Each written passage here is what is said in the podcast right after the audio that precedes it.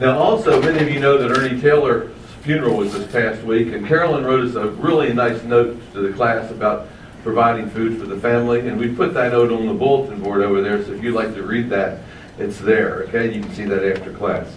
Well, let's take our Bibles and open up to Revelation chapter 1. Revelation chapter 1. And we'll finish the chapter beginning in verse 9 and today we come to the first of four visions in the book of the Revelation. This book is made up of spiritual experiences that John has in his head. He has pictures that flash in his head. He has visions. And he writes down these visions. And this begins the first vision in verse 9 and it ends in chapter 3 and verse 22. And that's what we'll be covering for the next couple of weeks. Now, I want you to notice where this vision takes place. Look at John, uh, Revelation 1 and verse 9. He says, I, John.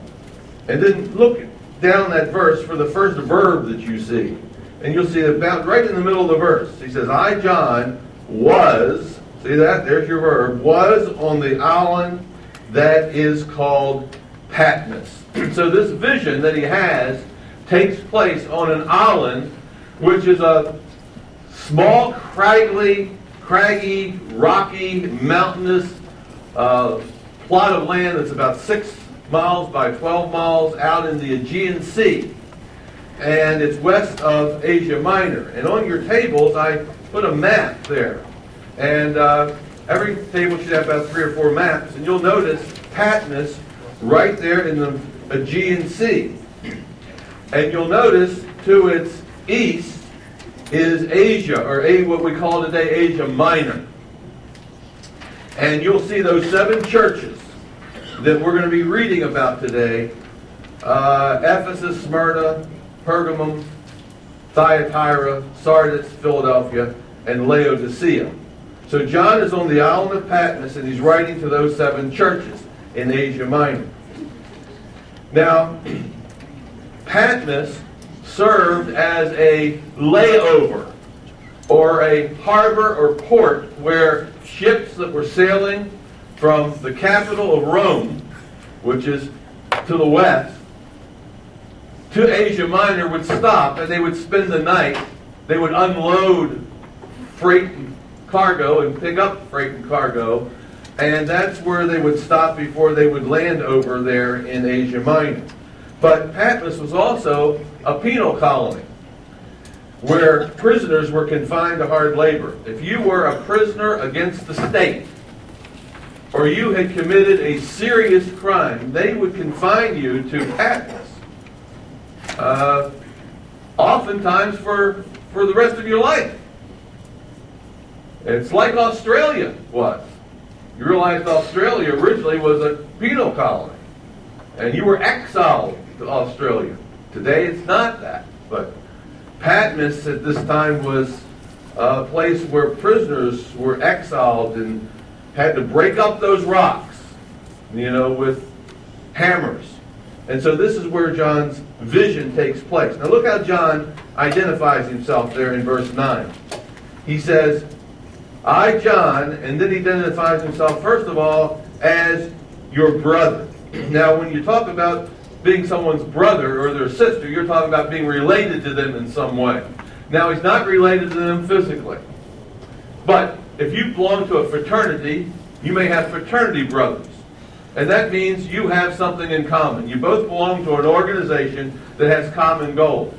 Well, John is a brother of these people, and the common relationship they have is Christ. They are members of Christ's church. So he identifies him, first of all, himself as a brother. And then, second of all, he identifies himself as a companion, or the Greek word koinonia, which means uh, a partaker or a sharer of something. And so he sees himself as their companion, one who shares in something common. Now, what does he share in? Listen what it says John, your brother and companion, your sharer or partaker, first of all, he shares with these people in the church in tribulation, which means affliction. So he is being afflicted. And they're being afflicted. and they're being afflicted by the Roman Empire. Uh, Emperor Domitian is reigning. He's been reigning, he reigns from 81 to 96 AD. It's about 95 right now, right at the end of Domitian's reign. Now, here's what we know about Domitian. He starts off as a pretty good emperor. He actually doled out $500 in gold to every person who lived in the entire empire at one time. He basically said, hey, we're going to give you a rebate on your taxes. That's always good news, isn't it? And these people thought that uh, the emperor was a great man, but toward the end of his reign, he became maniacal and he became very evil. And he began to persecute the church. Not only the church, many people, but John says that I am a brother and a companion, a partaker with you, his readers, in affliction. And this is affliction that's brought upon by the Roman Empire. Now, we also know that Domitian took the title and he expected people to address him this way as our Lord and our God. It's very interesting, isn't it? Our Lord and our God. Now remember Thomas when he sees the resurrected Jesus in the Gospel of John? Written by the same guy that writes this book. He falls down and he says, My Lord and my God. And so the Christians would not acknowledge Domitian as God, and that's one of the reasons they were being persecuted, why they were being afflicted. And then look what else he says. He's your brother and companion not only in tribulation, but also in the kingdom. In the kingdom. So, on the one hand, he's being afflicted by the Roman Empire, but on the other hand, guess what? He's being blessed by the kingdom of God. And so he has a ruler who's reigning, Jesus Christ, who sits on his throne and reigns, and he is blessing and giving grace to John's brothers and companions. So, we see that on one hand he's being afflicted by the empire, and on the other hand he's being blessed by the kingdom of God. And all believers at this time are experiencing this. And then he says this not only is he a companion and brother in tribulation and in the kingdom, but he also partakes, he says, of the patience or endurance of Jesus Christ. He says, you know, we're not in this alone. when uh, Jesus was alive, he too was afflicted by an emperor. He too suffered. In fact, he was put to death. But you know what? God blessed him, didn't he? And just as Jesus persevered and was blessed, so we too must persevere and be blessed. And so he says we are companions in the patience or endurance or perseverance of Jesus Christ. So just as Jesus persevered when he was afflicted, so John and his readers must not cave in either. So this is what's going on. Now he gives us the reason why he's on the island of Patmos, and it becomes pretty obvious. He says he was on the island of Patmos in verse 9. Number one, for the Word of God. The implication is that he was preaching this gospel. And he was saying, Jesus, not Caesar, is Lord. And that got him arrested. Because that message in Bible times was a political message, not just a spiritual message. Uh, if you would go to a country today where you have some maniacal leader and he proclaims himself to be God, and you say to him, You're not God, Jesus is God, guess what that gets you? In John's days, it got you on a penal colony on the island of Patmos. Today would throw you in jail if you were dealt with that. So he says that he's there because of the Word of God, and he says also in verse 9, because of the testimony of Jesus Christ. It simply means that Jesus is Lord.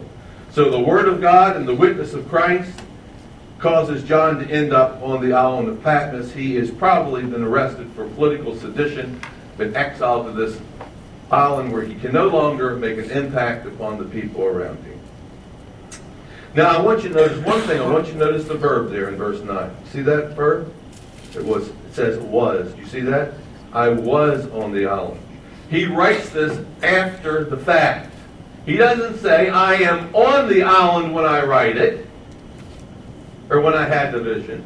He said, I was on the island of Patmos when I had the vision. And now, evidently, John has gotten off there. The, the, uh, the sentence has ended. Why would the sentence in? Well, because Domitian, Domitian dies in 96 AD. So he probably was released. Next emperor comes along and releases him. And uh, now he writes down the vision. And so what we have has been written after he gets off the island of Patmos. Does that make sense? So where is he? Geographically, he's on the island of Patmos. Now, where is he spiritually? Look what he says there in verse 10. I was in the Spirit. You see that? Look at verse 1. I was on the island of Patmos. Look at verse 10. I was in the Spirit. That's the second place he was. Spiritually, he was in the Spirit. What does that mean, he was in the Spirit?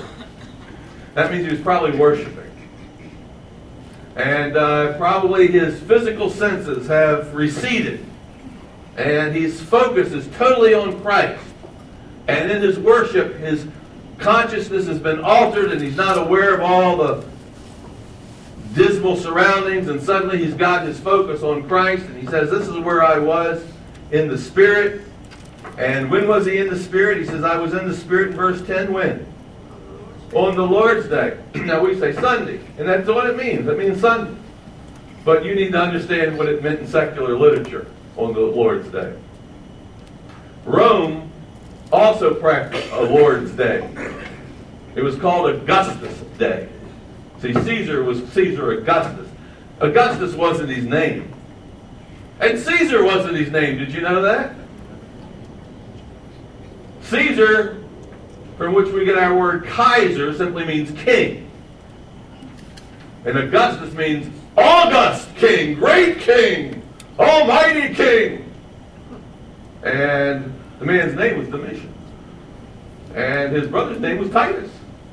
And his father's name was Vespasian. So this is his name is Domitian, but guess what his title was? Augustus. And the Romans had a day called Augustus Day or the Lord's Day, where everyone honored the emperor.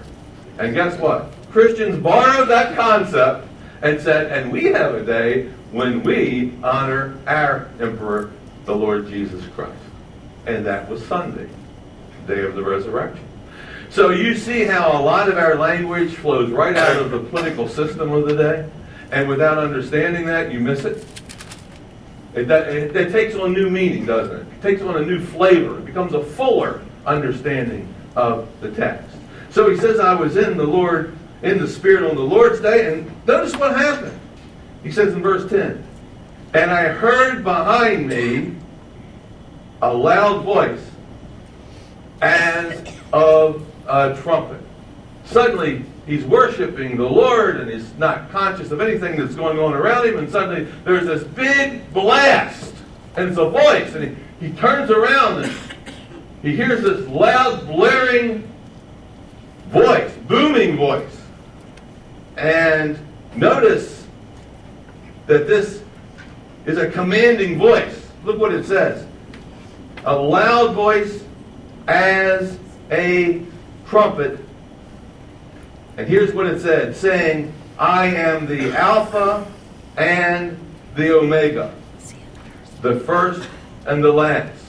Now that's how the voice identifies itself. I am the first and the last, the Alpha and the Omega. Now, if you're first, does anything come before first? And does anything come after last? So this voice identifies itself as coming from someone that is eternal.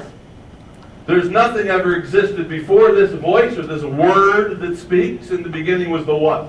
Word. Remember that? The Word was with God. The Word was God. Remember how John opens up his gospel? And Jesus is the eternal God. This is how he's identifying himself through this voice.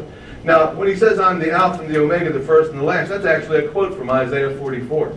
And in that passage, God speaks. God speaks through Isaiah the prophet to Israel, and he says, I am the Alpha and the Omega. I'm the first and the last. So when John hears that, he sees this as the voice of God speaking. So it's a very commanding, booming, loud voice. But it's also a commissioning voice. Look what he says right in the middle of verse 9, uh, verse 11. And look what else he said. What you see, that's the vision. That's the vision. What you see, write in a book. Literally a scroll. They didn't have books like we have today. Write in a scroll and then send that scroll, that writing, to the seven churches which are in Asia to Ephesus, to Smyrna, to Pergamus, to Thyatira, to Sardis, to Philadelphia, to Laodicea. So, he's commissioned to do something. Write what he sees in a scroll and deliver it to the seven churches. Now, when you look at your map, I want you to notice how those seven churches are situated in Asia Minor. Now, I want you to notice that the first church that he's going to send that scroll to is Ephesus. You see that? Ephesus is John's home church. John was the pastor at the church of Ephesus for a number of years. And then there is a road that goes up to Smyrna and then goes all the way around, forms sort of a, a crescent.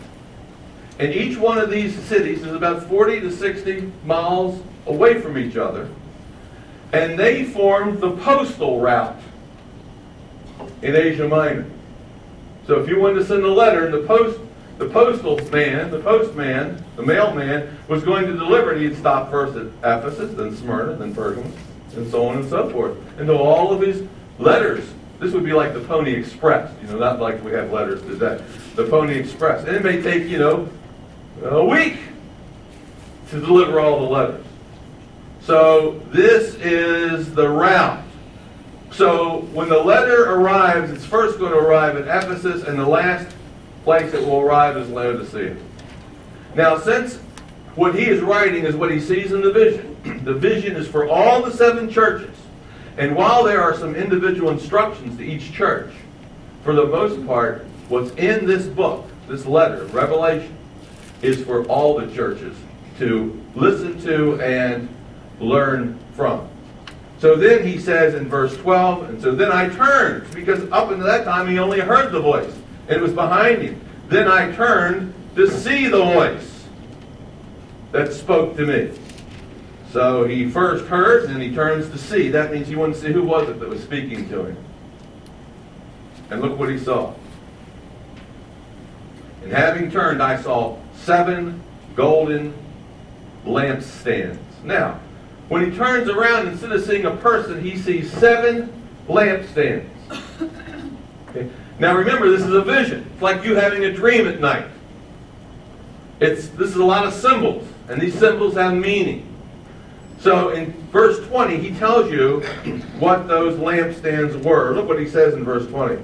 The mystery of the seven stars which you saw in my right hand, the seven lampstands. At the end of verse 20, he says, The seven lampstands which you saw are the what? Seven churches. So what he does is he sees seven lampstands. He wonders, what in the world are these lampstands? What does this mean? It's like having a dream. I had a dream last night. I saw seven lampstands. What in the world does that mean? So here's Christ in red speaking to him. He says, Oh, in that vision you had, the seven lampstands represent something. They represent the seven churches. What seven churches? The ones you've just seen. That makes sense? Okay, so just stay with me. Seven lampstands. Look at verse uh, 13. And in the midst of the seven lampstands, so he sees seven lampstands, he sees one right in the middle, like the Son of Man. Now, when you see that title, Son of Man, you immediately think of two things. Number one, that's the way Jesus identified himself. He said, The Son of Man comes to seek and to save that which is lost. So, number one, he see, thinks of Jesus. He sees one like the Son of Man. But that phrase, Son of Man, originally comes out of Daniel chapter 7. And in your Bibles, you'll have cross references, and they'll show you Daniel 7 and 10 and 12 and different places there. So this is a, he sees Jesus uh, as depicted in the book of Daniel, standing there in the midst of the churches. So this is a picture of Christ in the middle of his churches. Okay? And so that's what he sees at this point. Now, what does he look like? Look what it says in verse 13. First of all, what did he wear? He was clothed with a garment down to the feet and girded about the chest with a golden band. What he's actually saying, and for his readers, they understand it, he looked like a high priest in the temple. He looked like a high priest in the temple. Uh, this is exactly how Daniel describes the Son of Man that he sees in his vision. Hundreds of years before, over in Daniel chapter 10, verse 5. A lot of this uh, description is coming straight out of Daniel chapter 10 and Ezekiel chapter 1, okay? And Daniel chapter 9, 7, okay? So that's what he was wearing. He was wearing the garments of a high priest. And of course, Jesus is our high priest. So let's put it this way. There are seven churches. In the middle is one like the Son of Man. He's dressed like the high priest. This tells us something about his role as the ascended Lord. He is our high priest who forever makes intercession with the saints. Now let's look at what was on the top of his head. Verse 14. His head and his hair were white like wool. Notice that simile there. Like wool. As white as snow. Well, when you go back to Daniel chapter 7, Daniel has a vision of the Ancient of Days, and he has hair white as wool and white as snow. And so he sees this, he's again giving those same, uh, the same description as you have in, in the book of Daniel. Look at his eyes. His eyes were a flame of fire. Now, what does that mean? His eyes were a flame of fire. You see fire shooting out of someone's eyes. Once I preached the book of Daniel in a church where I was pastor. I mean, the book of Revelation in a church where I was pastoring. And I said, I want everybody to take out a piece of paper and draw a picture of this guy that he sees in the middle of these churches. It was a strange picture. Man that had white hair, looked like snow, and a priestly robe and fire shooting out of his eyes. Well, fire shooting out of someone's eyes is, means that he had a glare that could look right through. It was a it was a judgment. Fire often deals with judgment in the Old Testament. And I think this is a picture of what you're going to see. He's going to be judging these churches. He's going to be judging the nations as well. Uh, said he had fire in his eyes. You know, what, what does that mean when you say this person had fire in his eyes? You know, maybe he's angry. I don't know, but uh, because he doesn't explain that. If he doesn't explain it, you're having to basically make some conjectures at that point. And then it says, his feet in verse 15 were like fine brass, as if refined in a furnace. And then that's another subject of, uh, of judgment. Brass, oftentimes in the Old Testament, and then Daniel deals with, with judgment. Uh, look at his voice. His voice as the sound of many waters. His when he spoke, he said he heard this loud voice behind him. And uh, it didn't sound like one person speaking, it sounded like the Niagara Falls. It just roared out when he spoke. And uh, it's a majestic voice. And then not only that, he says uh, in verse 16, he had in his right hand seven stars. And again in verse 20, we see what the seven stars are. The seven stars are the angels of the seven churches. So he sees this one like the Son of Man in the midst of the candlestick, flame shooting out of his eyes, and in his right hand he has seven stars. And they're just right there, these seven stars in his hand. And those seven stars represent the seven angels or messengers. The word angel uh, simply is the word messenger seven messengers of the seven churches. Now, we don't know whether these are messengers that came to collect John's letter or whether these are people who are going to deliver the letters. Some translations, some Bibles in their footnotes say this is the pastors of the churches. All we know is that these are messengers to or from the churches. And he's holding the seven messengers, these seven stars, representing the messengers, in his hands which means that he's protecting them. They're under his control. This message has to be delivered safely to the seven churches. Cannot fall into the wrong hands. And so there's a picture of Christ holding these messengers who are going to deliver the message in his hands. He's protecting them and he's controlling them. And then in verse 16 it says, And out of his mouth went a sharp, two edged sword. Now we all have seen that phrase before, haven't we? Uh, we, we sell that in Hebrews. That the Word of God is like a sharp two-edged sword. Revelation 19, the Word of God shoots out of his mouth. And that again speaks of judgment, where he judges based on his Word. And we'll see that later in chapter 19. And then what did he look like? It says his countenance was like the sun shining in all of its strength. Uh, there was a brilliance, a glory uh, surrounding his body. So this is a vision that must be interpreted. And much of the vision comes straight out of the book of Daniel. So if you really wanted to know what all this means, you really need to go back to Daniel. And normally that's what I would do. But because we have to be out of here at a certain time, we won't do that. But you can go there and look, you know, in this afternoon. So he hears something, he sees something, and then I want you to notice he does something. Look at verse 17. And when I saw him, look what he did. I fell at his feet as a dead man. Uh, this is the same reaction Daniel had when he saw the Son of Man. He fell at his feet a dead. This is what Ezekiel does. He falls at his feet. This is what Paul does. Uh, this is what we call a theophany. This is a, an appearance of God in human form, and all that the writer can do he says, when it happened, all I could do was just fall at his feet and I could worship him. And then verse 17 says, And he laid his right hand on me. And he said, Do not be afraid. I am the first and the last. Now, notice what hand he laid on him. Which one was it? Same one that had those messengers, wasn't it? The stars.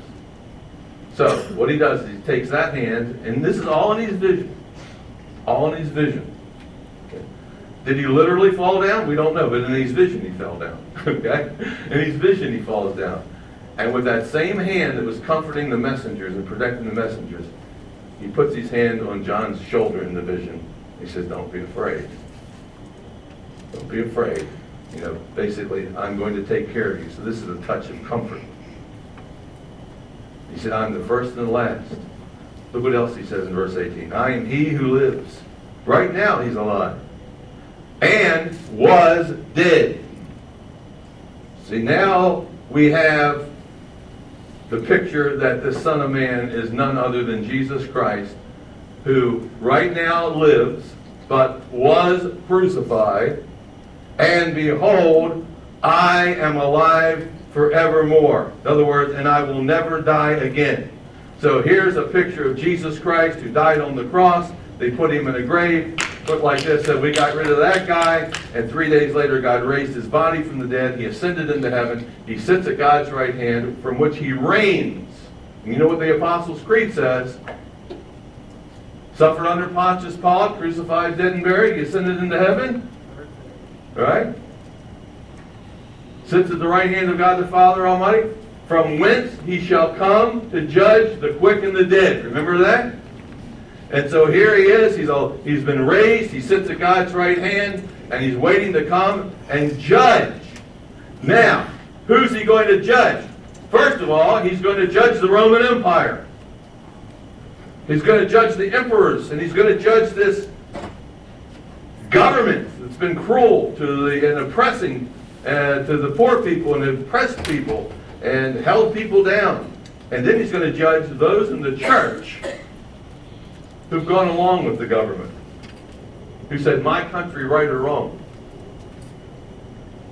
My country right or wrong. Hey, you should never say your country right or wrong.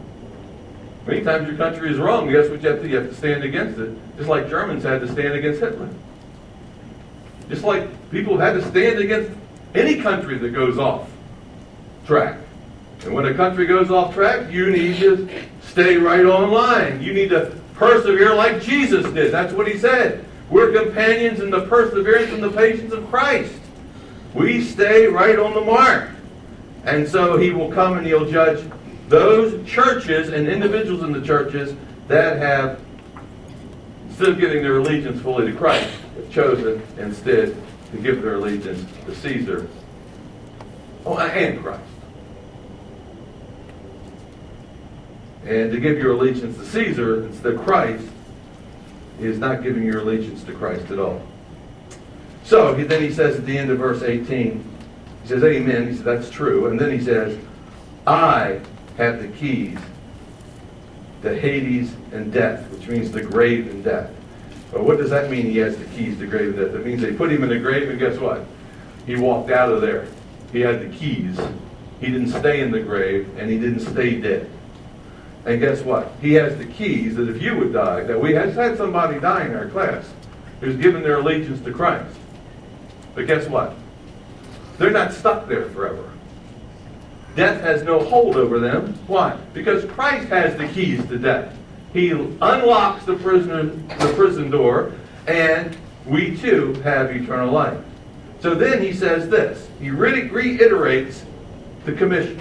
Verse 19. He says, Write the things which you have seen, meaning in the vision, and the things that are, the things that are happening right now to the churches, what are happening in the Roman Empire right now, and which will take place after this. Those things that are going to happen in the near future. He says, write down these things. And then, of course, what we read already in verse 20 the mystery of the seven stars which are in my hand, and the seven golden lampstands. The seven stars are the angels of the seven churches, and the seven lampstands which you saw are the seven churches. And so now we've embarked on the beginning of the first vision. And he has this first vision, and now what he is to do is he's to write it down and he's deliver to deliver this vision to the churches. And we're going to see the message that he sent to the churches next week, and we're going to see how they apply to us as well. Amen? Let's pray. Father, we thank you for the book of Revelation and what it means. Help us to realize that uh, this is a very important book. This is what sustained the early church when they faced persecution, when hell literally broke loose and there were no restraints, and Christians were being slaughtered simply because they said Jesus is Lord and refused to bow the knee to Caesar. Help us, Lord, to learn the lessons that these churches learned. Help us to be obedient to this message that is contained in this book. May we too reflect faith in Jesus Christ. In his name we pray. Amen.